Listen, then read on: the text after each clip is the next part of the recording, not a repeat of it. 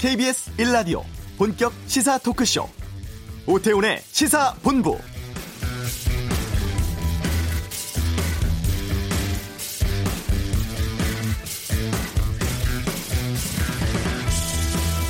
코로나19 국내 유입 100하루째를 맞는 오늘 국내 신규 확진자 9명으로 확인되었습니다.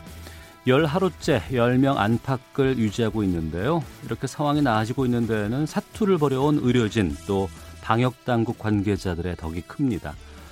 첫 환자가 발생한 이후로 이분들은 그야말로 하루도 빼지 않고 밤샘 근무 이어가고 있는데요. 특히 방역당국의 긴장감이 지금 여전합니다. 아직 안심할 단계가 아니기 때문이고 백신과 치료제 개발이 언제 될지 모르는 상황에서 내일부터는 징검달의 긴 연휴가 시작이 되죠. 거리두기 지켜야 하고 황금 연휴에도 최대한 바깥 활동 자제해달라고 방역당국 거듭 부탁하고 있는데요. 오태훈의 시사본부 잠시 후 이슈에서 중앙재난안전대책본부 연결해서 연휴 어떻게 보내는 것이 바람직할지 알아보도록 하겠습니다. 오늘 그냥 갈 수 없잖아 비대위 구석이 불투명해졌죠. 미래통합당에 대해 살펴보는 시간 갖겠습니다. 2부 아는 경찰이 있습니다. 속옷 빨래 숙제를 내주고 부적절한 댓글을 단 초등교사 문제, 또 신상 공개된 조주빈의 공범 이기아에 대해서 다루겠습니다. 국정원의 세월호 유족 사찰한 CCTV가 나왔죠. 세월호는 아직도 밝혀야 할 것이 많이 남아있는 상황입니다. 이 내용은 김성환의 뉴스 소다에서 정리하는 시간 갖겠습니다. KBS 라디오 오태훈의 시사본부 지금 시작합니다.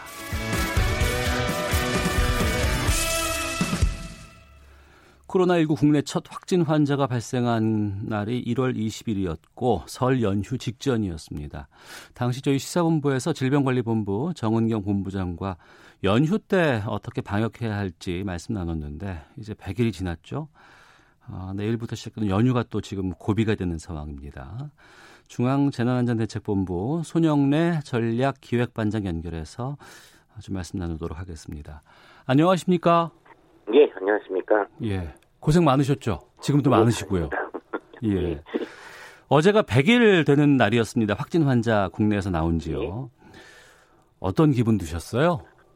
예, 뭐 사실 100일이라고 특별히 달라지기보다는 계속 긴장을 하고 있는 상태입니다. 음. 이 저희가 지금 신종 코로나는 이 코로나19는 아직도 모르는 게 너무 많고 네. 계속 정보가 갱신되면서 거기에 따라서 또 계속 태세를 바꿔줘야 되기 때문에 음. 어, 그런 부분들 때문에 좀 긴장을 놓을 수가 없고 약간만 좀 방침했다가 다시 확산되기 시작하면 특히 일정 규모를 넘어가기 시작하면은 네. 막기가 되게 힘든 구조를 가지고 있어서 음. 그것 때문에 계속 좀 긴장을 하고 있는 상황입니다. 네.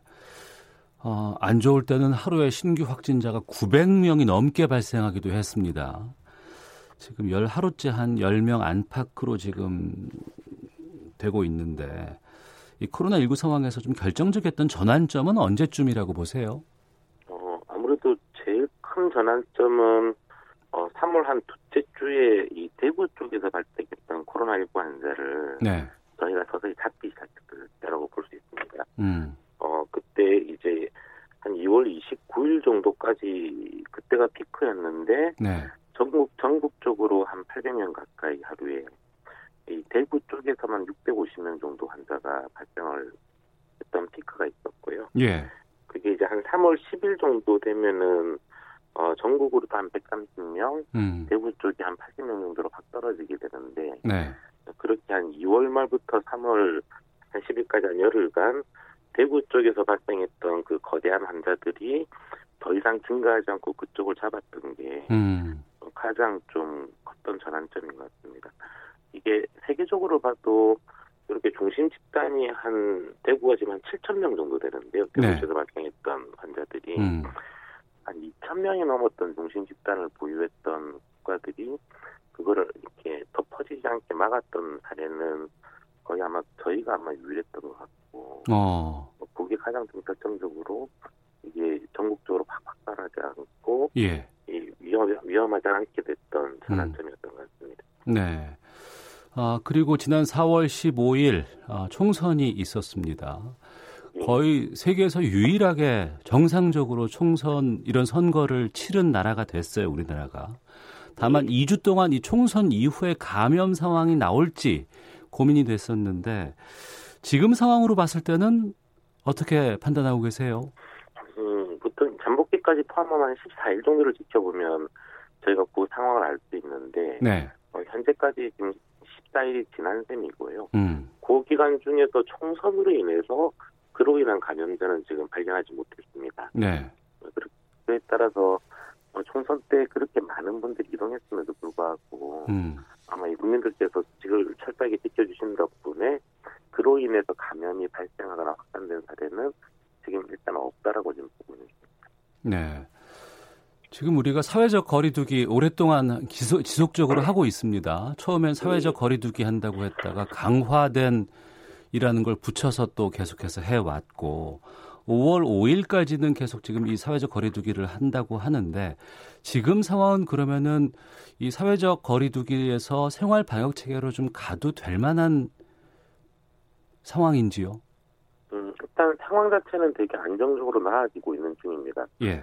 이 사회적 거리두기를 통해서 가령 지지난주 쪽에서 2주 전에는 하루에 환자가 한 25명 정도 음. 발생하고 있었는데 지난주에는 9.3명 정도가 하루에 평균 발생하고 있었고요. 예. 그리고 금주에도 지금 이제 한 9명, 10명 수준을 계속 유지하고 있고 음. 특히 저희가 이제 해외 유입 사례는 다 이 기본적으로 자가 격리를 시키고 있기 때문에 네.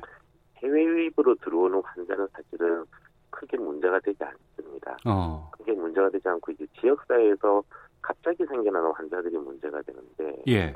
이런 환자들의 규모도 지금 한 3, 4명 정도로 지금 많이 줄어 있는 상태입니다. 어. 뭐 집단 감염 자체도 지금 뭐 한 주에 한 건 내지 두 건 정도밖에 안 나오는 상태라서 예, 예. 어느 정도 이 환자들의 증가 추이는 아주 억제되고 있고 음. 저희 방역관리망 자체가 이걸 통제하는 쪽으로 가고 있다라고 판단을 하고 있습니다. 네. 다만 이제 조금 아, 우려되는 거는 계속 이렇게 말씀드린 것처럼 저희가 잘 모르겠는 건들이 일주일에 그래도 어, 몇 건씩 발생하고 있어서 네. 저희가 잘 모른다는 얘기는 지금 지역 사회에 파악하지 못한 환자 집단이 있다는 뜻이라서 어. 예, 그런 부분들은 지금 아직도 좀 위험하다라고 볼 수 있을 것 같고요. 어, 예. 어, 이런 것들을 좀 종합해서 저희가 아마 금주 주말쯤에 네. 이제 사회적 거리두기를 좀 종료하고 생활 방역 체계로 전환시킬지 어. 뭐그 여부에 대해서는 판단하게 될 것 같습니다. 그러니까 앞서 좀 걱정된다는 부분이 그런 거 아니에요? 갑자기 지역에서 그러니까 해외에서 유입되는 거야 통제가 되고 어디서 온다는 게 네. 알, 알고 있으니까 상관이 없는데 그냥 예. 멀쩡한 지역에서 계시던 분들 가운데 확진 환자 수가 발생을 한다는 것 이게 좀 걱정이라는 거죠? 예, 그렇습니다. 그게 가령 지 난주 같은 경우는 한 여섯 분 정도 환자가 그런 환자분들이었거든요. 예. 제일 일례로 뭐 부산의 클럽에 가서 좀 이 시끄러워졌던 대구의 이 19세 환자분의 경우는 예, 예. 최초 감염자 자체가 어딘지 잘 모릅니다 저희가 지금. 어. 그러니까 그분이 어디선가 감염이 됐을 건데 네. 이제 어디서 감염됐는지는 파악을 못 하고 있는 중이고. 음. 이제 그렇다는 얘기는 아까 말씀드린 것처럼 저희가 잘 모르는 환자 그룹일지 네. 집단이 어느 정도 지금 있다라고 받아들이시는 겁니다. 아. 그게 한 명이 아니고, 그러니까 31번 네. 환자처럼 한 명이 여러 사람에게 전파될 수 있는 상황이 있기 때문에 그게 좀 걱정이 될 수 있겠군요. 예, 예. 그렇죠. 저희가 모르는 그 환자분들이, 어, 어 예를 들면 또, 어디 뭐 특정한 장소에서 상당히 많은 사람들에게 감염이 퍼진다 하면 제가 뒤늦게 발견한다든지, 네네. 네. 그럴 위험성이 충분히 있으니까 계속 음. 그 부분들은 긴장을 하고 있는 상황입니다. 네. 주말 사이에 어, 사회적 거리두기에서 방역 지침 좀 전환해서 완화시킬지 고민하시겠다고 하셨는데 예. 지금 방역에 대한 지침은 우리 국민들께서 잘 지키고 계신다고 보세요? 어, 예. 국민들께서 지금 이, 이 사회적 거리두기도 되게 힘써주고 계시고, 예. 그 각종 생활 방역에 대한 수칙들도 잘 따라주시는 편이라서, 예. 사실은 어, 예전처럼 이제 그러니까 수백 명, 수천 명으로 이렇게 확산되는 집단 감염의 가능성은 그런 점에서 많이 줄어들었다고 지금 판단하고 있습니다. 음. 음. 아무래도 이제 근데 사회적 거리두기를 지금 한 2개월째 하고 있는 중이라서 예, 예. 좀 국민들께서 피로감을 느낄 때는 좀 됐다라고 판단하고 있는 중입니다. 음. 그러니까 그 부분을 많이 말씀을 하세요. 어, 이제는 좀 나갔으면 좋겠다. 너무 힘들다라고 예. 피로감을 호소하시는 분들이 많이 계시는데 어, 중대본 입장에서 좀 어떻게 좀 하는 것이 바람직하다고 판단하세요? 일단은 아까 말씀드린 것처럼 저희가 아직 완전히 저희가 이, 이 다 파악하고 있는 환자들만 발생하고 있는 게 아니라 예. 이렇게 일주일에 한 세 건, 여섯 건씩 모르는 환자들이 생겨나고 있기 때문에 음. 그런 점에서는 제가 가급적 5월 5일까지 이 사회적 거리두기 계속 국민에게서 풀어주십사라고 부탁을 드리고 있는 중입니다. 네. 그래서 사실은 뭐 가급적 모임이나 약속이나 음. 여행 같은 건 좀 자제하시고 네. 특히 이제 좀 이래 밀폐된 시설에서 사람들이 많이 밀집하는 경우가 되게 위험하기 때문에 어. 그런 장소는 가급적 피해 주십사라고 부탁은 드리고 있습니다. 다만 이제 여유가 있어서 예 예. 그 연휴 때문에 아마 어느 정도 분들은 야외로 좀 나오시게 될 거라고 생각은 하고 있고 예. 예 그런 부분들은 좀 사실은 걱정하면서 지금 바라보는 중입니다. 그 내일부터예요 연휴가 예. 5월 5일까지 상당히 좀 긴 연휴가 징검다리 연휴긴 합니다만 예. 정도에 있고 또 그동안 밖에 못 나갔고 또 아이들도 많이 있었기 때문에 바, 예. 집안에 이번 기회에는 또 어린이날도 있으니까 좀 나가야겠다라는 분들 많이 계시고 지금 뭐 예. 제주도에도 뭐 18만 명이 간다는 둥 아니면 예. 이동량이 좀 상당히 많아지는 것 이건 좀 방역 당국 입장에서는 걱정스러운 부분이겠어요. 예, 상당히 걱정은 하고 있습니다. 어. 강원도 같은 경우는 제가 사전에 파악을 해보니까 거기 이 숙박업소 예약률이 작년에 한 98% 정도까지. 아이고. 속초나 이런 데는 올라갔다고 하고. 예. 제주도도 지금 상당히 많이 이 예약이 돼 있어서 음. 이게 아마 여행을 좀 계획하고 계시는 국민들께서 많구나라고 생각하고 있고 예. 그런 부분들은 상당히 걱정입니다. 음. 그러면 뭐 이걸 뭐 못 나가게 막을 수는 없는 것 같고 예. 나가실 계획 있는 분들 이분들 그러면 그 관광지나 유원지나 이런 그 현장에서 어떻게 하시는 걸 좀 말씀해 주실까요? 예, 일단 저희들도 지금 지자체들이랑 같이 협심해서 그런 이 여행지들에 대한 방역 수칙을 좀 철저히 지키도록 네. 시설도 지금 미리 준비를 해놓고 있는 상태이고 아마 여행지에도 안내원들이 배치돼서 뭐 발열 특크를 한다든지 음. 여러 가지 좀 식들을 지키게끔 요구를 할 겁니다. 네. 그래서 국민들께서 좀 그런 게 불편하시더라도 예, 예. 좀잘 따라주시기를 부탁드리고요. 어.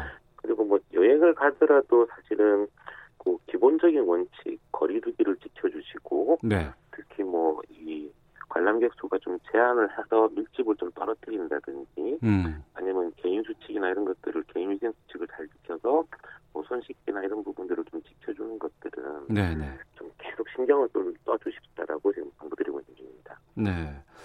그 생활 속의 거리두기로 우리가 바꾼다고 한다 그러면 어떤 예. 방역 수칙 같은 것들도 좀 바뀝니까? 어 사실은 생활 속 거리두기라는 것도 그 명칭에서 알 수 있듯이 네. 저희가 지금 하고 있는 이 사회적 거리두기라는 것 요거를 좀 생활 속으로 녹여보자라고 하는 개념입니다. 네. 그렇기 때문에 그 수칙이라고 하는 게 지금도 지키고 계시는 것들이 대부분입니다. 어. 그 수칙을 가장 좀 핵심적인 것들을 골라서 예. 뭐 개인 위생을 지키는 문제나 음. 아니면 거리를 두기 시작하는 거나 아프면 3, 4일 쉬는 거라든지 이런 개인 수칙 다섯 개와 그다음에 집단 전체가 지켜야 되는 수칙들, 그다음에 마스크나 소독에 대한 수칙들 이런 것들을 모아서 이 식으로 만들고 이거를 생활에서 지켜나가는 겁니다. 네. 그렇기 때문에 아마 사실은 아마 지금까지 해왔던 것들을 좀 철저하게 하신다고 생각하면 될 것 같고 음. 이게 이게 다만 어 사실은 이렇게 일상생활과 경제 활동을 하면서 네. 사회적 거리두기를 시도해본 적이 별로 없습니다. 어. 세계적으로. 예. 보통 이제 사회적 거리두기라 그러면 감염병이 되게 심해져서 음. 외국의 뉴스를 보시면 아시겠지만 뭐 상점을 다 걸어 닫는다든지 네네. 교통을 끊어버린다든지 이렇게 음. 뭐한 4주에서 8주 정도를 이렇게 셧다운을 시키는 걸 보통 사회적 거리두기라고 많이 강조를 하는데 네. 지금 이제 제가 생활 속 거리두기라고 하는 거는 어느 정도 일상생활을 하고 경제활동을 하면서 한 6개월이고 1년이고 계속 이런 거리두기를 생활 속에서 실천하자라고 하는 겁니다. 6개월에서 1년이요? 예, 아이고. 장기적으로 하는 거죠. 어. 이게 저희도 되게 힘든 게 이게 세계 역사에서 이렇게 시도해 본 적이 없어서 예, 예. 다른 나라를 좀 참고할 판례도 없고 음. 학, 학문적으로 정립돼 있는 것도 아닙니다. 이게. 그야말로 교과서를 새로 쓰는 상황이네요. 예, 그렇습니다. 그리고 좀 딴 나라를 보고 참고를 했으면 좋겠는데 사실은 진도율이라 그럴까요? 이게 우리가 지금 제일 빠른 편이라서 전 세계적으로. 네네. 지금 어디를 보고 따라할 할례가 없고 저희가 만드는 것들이 우리 좀 다른 나라에 참고가 될 것 같습니다. 음. 그런 부분들은 그래서 어떻게 보면 국민하고 저희들이 함께 좀 만들어가야 되는 부분이라고 지금 보고 있는 중입니다. 네. 우리는 서서히 지금 상황은 진정돼 가고 있고 또 지난번에 걱정했던 선거도 우리가 잘 치렀습니다. 예. 근데 또 하나 걱정이 좀 되는 게 이제 학생들 등교예요. 개학. 예. 지금 온라인으로 하고 있는데 예. 이 등교는 어떻게 될까요? 언제쯤 하면 될까요? 일단 그게 교육 당국의 고민도 많고 저희 방역 당국의 고민도 많아서 네. 함께 계속 논의를 좀 하고 있는 중입니다. 그 아무래도 학습금 측면에서 이 본격 수업을 하고 있지만 네. 교육 당국 입장에서도 이제 좀 더 체계적으로 학습권을 보장하기 위해서는 이 대면 수업을 하는 게 좀 불가피하다는 점이라든지 음. 그 외에도 또 뭐 꼭 이 가르치는 것뿐만 아니라 교실에서 학생들과의 그 관계를 통해서 인성을 키운다든지 하는 여러 가지 목적 때문에 네. 등교가 필요하다라고 하는 입장이고요, 교육당국은. 음. 저희는 또 안전한 환경에서 이게 등교를 하는 부분들을 계속 고민을 하고 있어서 예. 이런 것들을 좀 계속 논의를 하고 있습니다. 음. 그래서 아마 어떻게 보면 좀 이 등교의 문제는 저희가 보통의 생활 방역 체계로 전환하는 것보다는 좀 더 보수적으로 기준을 잡고 어. 특히 좀 학교에 대해서는 어, 충분히 방역 조치를 준비한 상태에서 가는 방안을 지금 검토하고 있습니다. 어, 아무래도 이 학교를 나간다 이게 결정이 되면 어 이제는 뭐 방역 좀 적당히 해도 되겠지 이제는 뭐 복귀해도 되겠지 이렇게 좀 마음이 들까봐 걱정이에요. 좀 그런 측면도 있습니다. 학교가 워낙 상징적인 면이 있어서 예. 아마 이게 저희도 생활적 거리두기 체계로 가는 가장 마지막 방점이 아마 이 등교 쪽이지 않을까라고 지금 판단하고 있는 중입니다. 음. 그 그래서 좀 여쭤보겠습니다. 여러 언론이라든가 이런 쪽에서는 혹시나 가을쯤에 이 코로나19 관련해서 2차 유행이 올 수 있어 대비해야 한다 이런 얘기를 예. 나오고 있거든요. 예. 이건 정말 그렇습니까? 예, 이거는 사실은 뭐 저희 저희 우리나라의 학계 선생님들도 그렇고 네.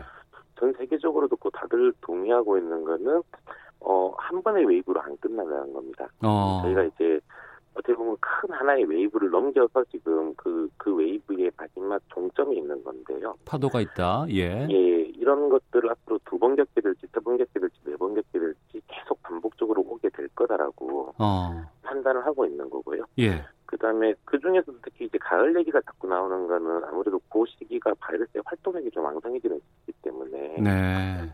wave가 반복되는 건 어쩔 수 없고 음. 가을 겨울철 들어갈 때 이 wave가 굉장히 크게 올 수 있다. 네. 라고 하는 예측들이고 저희도 그렇다고 생각하고 있습니다. 알겠습니다. 아, 그동안 너무 고생 많이 해 주셨고 성과도 지금 좋은데 그럼에도 불구하고 지금 내일부터 연휴를 앞두고 있습니다. 국민들께 좀 당부하고 싶은 말씀 끝으로 말씀해 주세요. 예, 그 아무래도 사회적 거리두기에 오래 반복을 하고 계셔가지고 많이 힘들고 지키셨을 겁니다. 다만 이제 이번 연휴가 또 저희들에게는 또 하나의 큰 꼭이라서 네. 이 여행이나 야외로 나가시는 분들은 어 이게 좀 상당히 주의를 해주시라고 좀 부탁을 드립니다. 말씀드린 것처럼 저희 지역에 아직은 저희 방역 당국이 모르는 감염자들이 존재합니다. 어. 따라서 이런 여행이나 야외로 가시는 분들도 네. 숨쉬기나 거리두기, 밀폐 밀집된 장소를 피하고 마스크를 쓰시는 같은 음. 국민 개개인이 최대한 좀 방역을 위한 노력들을 함께 해주셔야지 네. 이런 부분들에 대해서 혹시 있을지 모르는 감염 환자로 인한 2차, 3차 확산을 좀 막을 수가 있습니다. 음. 또 특히 이제 예. 대구 지역의 경우는 조금 더 당부를 드려서 음. 저희가 지금 이 모르는 환자들이 발생되는 곳들이 대부분 대구 중심입니다. 네. 그래서 그쪽 지역 분들은 특히 좀 더 주의하셔서 음. 이번 연휴를 좀 잘 넘겨서 아예 저희가 파악할 수 없는 환자는 없어지는 쪽으로 네. 국내가 좀 안정될 수 있기를 좀 부탁드리겠습니다. 되도록이면은 좀 야외 활동을 자제해 주시는 것 맞고 다만 네. 불가피하게 꼭 연휴에 어디 나가실 계획이 있으신 분들은 아직 모르는 감염 환자가 있을 수 있다는 것 전제하에 행동하시고 이동하시길 부탁드린다는 것 이렇게 이해를 하면 되겠죠? 예, 그렇습니다. 알겠습니다. 자, 오늘 말씀 여기까지 듣겠습니다. 고맙습니다. 네, 손영래 중앙재난안전대책본부 전략기획반장 연결해서 말씀드렸습니다. 3909님, 사회적 거리두기가 무색해진 것 같습니다. 정부와 방역당국, 특히 국민들 모두 방심하지 않았으면 합니다라는 의견 보내주셨습니다. 교통 상황 확인하고 헤드라인 뉴스 듣고 오겠습니다. 먼저 교통정보센터 공인혜 리포터입니다. 네, 이 시각 교통정보입니다. 맑고 건조한 날씨가 이어지고 있는데요. 오늘 오전 10시 40분쯤 화성시 서신면 광평리에 위치한 건물에서 화재가 발생했습니다. 현재 진화 작업을 하고 있지만 주변 도로 지나실 때 조심하셔야겠습니다. 연기가 많이 나고 있으니까요. 또 이 밖에 고속도로는 작업 구간 늘면서 정체도 길어지고 있는데요. 영동고속도로 강릉 쪽 서창에서 월곡 분기점, 군포에서 부곡 사이로 정체인데 문막 휴게소 부근 2차로에서 작업 작업도 하고 있어서 문막부터 2km 운행이 더디고요. 서울 양양고속도로 양양 쪽 내촌에서 내린천 휴게소 사이로 5km 구간 작업 여파를 받고 있습니다. 경부고속도로 서울 쪽 건천 휴게소 부근 2, 3차로에서도 작업 중이라 3km 구간 정체가 되고 있고요. 이후 서울 요금소 진입이 어려운 이유도 작업 때문입니다. 죽전에서 서울 요금소 사이 1, 2차로에서 차선을 긋는 중이라 신갈 분기점부터 5km 구간 쭉 정체입니다. KBS 교통정보센터에서 공인혜였습니다. 헤드라인 뉴스입니다. 코로나19 국내 유입 101일째를 맞는 오늘 국내 신규 확진자는 9명으로 확인됐습니다. 신규 확진자 수는 11일째 10명 안팎을 유지하고 있습니다. 국회는 오늘 저녁 본회의를 열고 긴급 재난지원금 전 국민 지급을 위한 제2차 추가 경정 예산안을 처리할 계획입니다. 코로나19 여파에 기업 체감 경기가 2008년 글로벌 금융위기 수준으로 나빠졌습니다. 홍남기 경제부총리 겸 기획재정부 장관이 다음 달부터 소상공인과 자영업자에게 10조 원 규모의 2차 금융 지원을 하겠다고 밝혔습니다. 미래통합당 김종인 전 총괄 선대위원장이 비상대책위원장직 수락 의사를 밝히지 않는 가운데 통합당 지도부가 김 전 위원장을 계속 설득하겠다고 밝혔습니다. 지금까지 라디오 정보센터 조진주였습니다.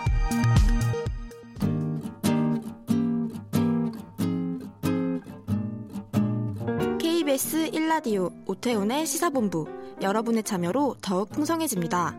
방송에 참여하고 싶으신 분은 문자 9730번으로 의견 보내주세요. 짧은 문자는 50원, 긴 문자는 100원의 정보 이용료가 붙습니다. 애플리케이션 콩과 마이케이는 무료고요. 시사본부는 팟캐스트와 콩, KBS 홈페이지를 통해 언제나 다시 들으실 수 있습니다. 많은 참여 부탁드려요. 네, 그냥 갈 수 없잖아 시간입니다. 이종구 시사평론가와 함께합니다. 어서 오세요. 네, 안녕하십니까? 미래통합당 얘기를 계속 지금 할 수밖에 없는 상황입니다. 네, 미래통합당이 어. 완전히 뭐 중심입니다 뉴스. 예, 예. 어제 전국위를 열었고 여기서 비대위로 가는 안을 가결시켰다는 얘기까지 나왔어요. 네네. 그런데 또 정작 김종인 어, 비대위원장 내정자 이렇게 얘기를 해야 되나요? 예. 거부 의사를 또 밝혔습니다. 네네.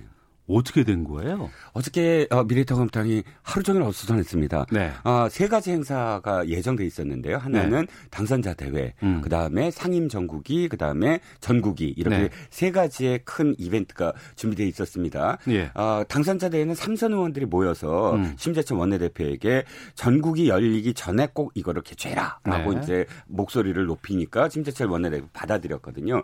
문제는 어, 당선자대회에서 결론을 못 내렸어요. 음. 3시간 20분 동안 경론만 벌였고 네. 그래서 그냥 하나마나한 그 음. 그 당선자 대회가 됐습니다. 네. 근데 상임 전국이라는 것이 열리는 이유가 뭐냐면 음. 야, 이 당원에 보면 8월 말까지 전당대회를 열게 돼 있어요. 예. 이, 이 부칙이 왜 들어갔냐면 음. 3당이 합당했잖아요. 예, 예. 자유한국당하고 음. 뭐 새로운 보수당하고 전진당하고 네, 네. 당은 합당을 했는데 황교안 대표가 대표가 되는 게 이상한 거예요. 어. 근데 황교안 대표는 2년 임기라 네. 총선 이후에도 1년 동안은 더 할 수가 있거든요. 음. 그러니까 3 이제 합의해서 에이 황교안 대표 임기를 낮 짧게 해줄 테니까 그냥 대표하게 해, 달라 네. 그래갖고 8월 말로 그그 때문에 그 8월 말로 한 아, 당원 당규가 그때 바뀌었군요. 왜냐하면 3당이 합당되니까 아. 당원을 또 다시 만들어야 되잖아요. 그렇겠네요. 새로운 당이잖아요. 예, 예, 미래통합당은. 예, 예. 근데 상임 정국위는 그래서 당원은 헌법이잖아요. 당에 어. 헌법을 개정하려면 상임 정국위가 45명 중에 과반 참석해서 열려서 과반 참석을 해서 그 중에서 과반이 찬성을 해서 발의를 할 수가 있어요. 음. 그다음 그 발의된 걸 전국위가 600 30명인데 정부기가 네. 모여서 재적 과반을 넘겨야 음. 당원이 통과가 돼요. 그러니까 네. 헌법을 바꾸는 거니까 그만큼 엄격하게 했습니다. 음. 문제는 이 당이 늘 똑같은 걸 되풀이하는데 네. 상임 정국위를 무산시켜요. 어. 즉 보나마나 무산된 게 아니고 무산시킨 거예요? 왜 무산시켰다고 말씀을 드리냐면 예. 어, 45명 중에 17명 밖에 참석을 안 한 거예요. 정적 미달이네요. 그 정적수가 미달 23명이 돼야 되는데 음. 근데 이 당은 언제나 그랬어요. 비상 지난번에도 어, 김용태 비대위원장을 어, 임명해야 되는데 네. 그 친박들이 뭉쳐서 참석을 안 시킨 거예요. 음. 즉 이것도 아마 몇몇 어, 움직이는 의원들이 중진 의원들이 전화해서 일일이 전화해서 참석하지 마라라고 네. 했을 가능성이 가능성이 있다 추정된다. 제가 부산시켰다라고 표현한 예. 겁니다. 왜냐하면 예. 아니 참석해서 반대표 던지면 될 거 아니에요. 음. 근데 왜 아예 참석을 안 하게 만드느냐고요. 예. 안 한다는 것 자체가 사실 저는 이해가 안 가는데 어쨌든 그랬는데도 불구하고 전국이는 또 열렸어요. 음. 왜냐하면 김종인 비대위원장 임명안은 네. 어 그냥 어, 전국에서 할 수 있거든요. 음. 그러니까 모양새가 우스워졌죠. 왜냐하면 당원을 어, 바꿔 바꿔야 내가 간다고 이미 공표를 했는데도 불구하고 김종인 전비 어, 선대위원장은 선대위원장이 예, 예. 그러니까 상임위는 안 열리고 음. 정국위는 열리고 상임 음. 정국위는 안 열리고 그러니까 당원은 그대로 두고 임명만 했다. 네. 그래서 이제 어, 김종인 비대위원장 측에서는 어. 추대는 맞잖아요. 선출이 아니니까 예, 예. 추대인데 이건 추대가 아니다라고 음. 답변한 거지.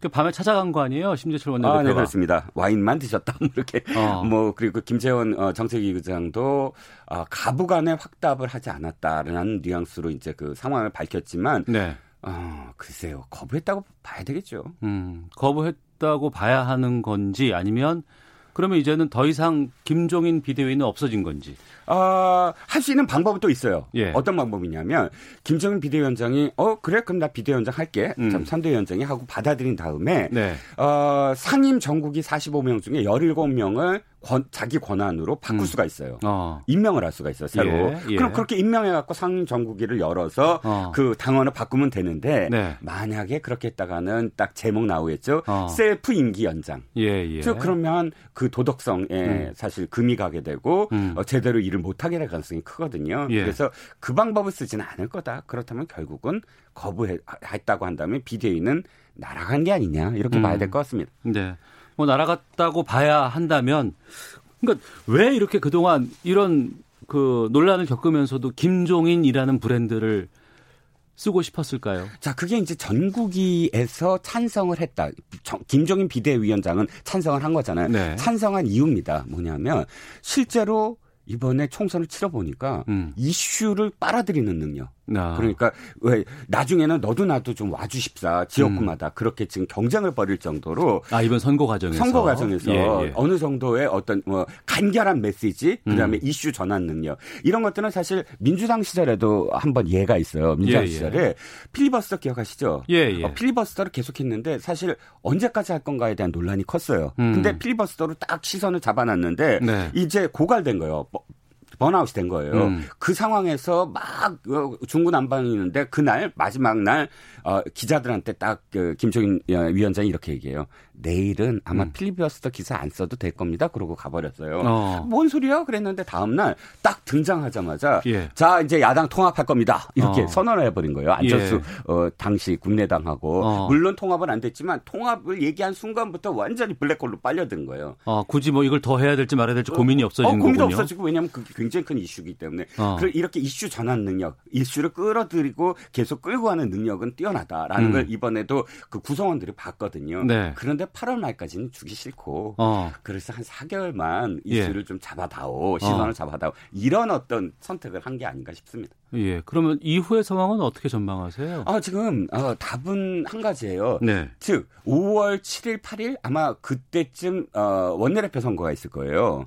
원내대표 선거가 5월 7일이나 8일쯤 있을 네네, 예정이다. 예정입니다. 예. 그러면 어 그때 이제 통합 아 저쪽 당 어디야 저그 미래한국당이요? 아니요 예. 아니요 아니요 어 저 더불어 민주당도 그 어림에서 하거든요. 아, 예, 예. 예, 예. 원내대표는 각각 이제 왜냐하면 신임 원내대표가 출범 그러니까 21대 되잖아요. 국회가 출범하기 전에 원내대표를 이제 미리 뽑아야 되잖아요. 뽑아야 그래서 원구성도 해야 되고 예. 그런데 신임 원내대표의 의지에 달려 있다고 봐요. 신임 원내대표가 아.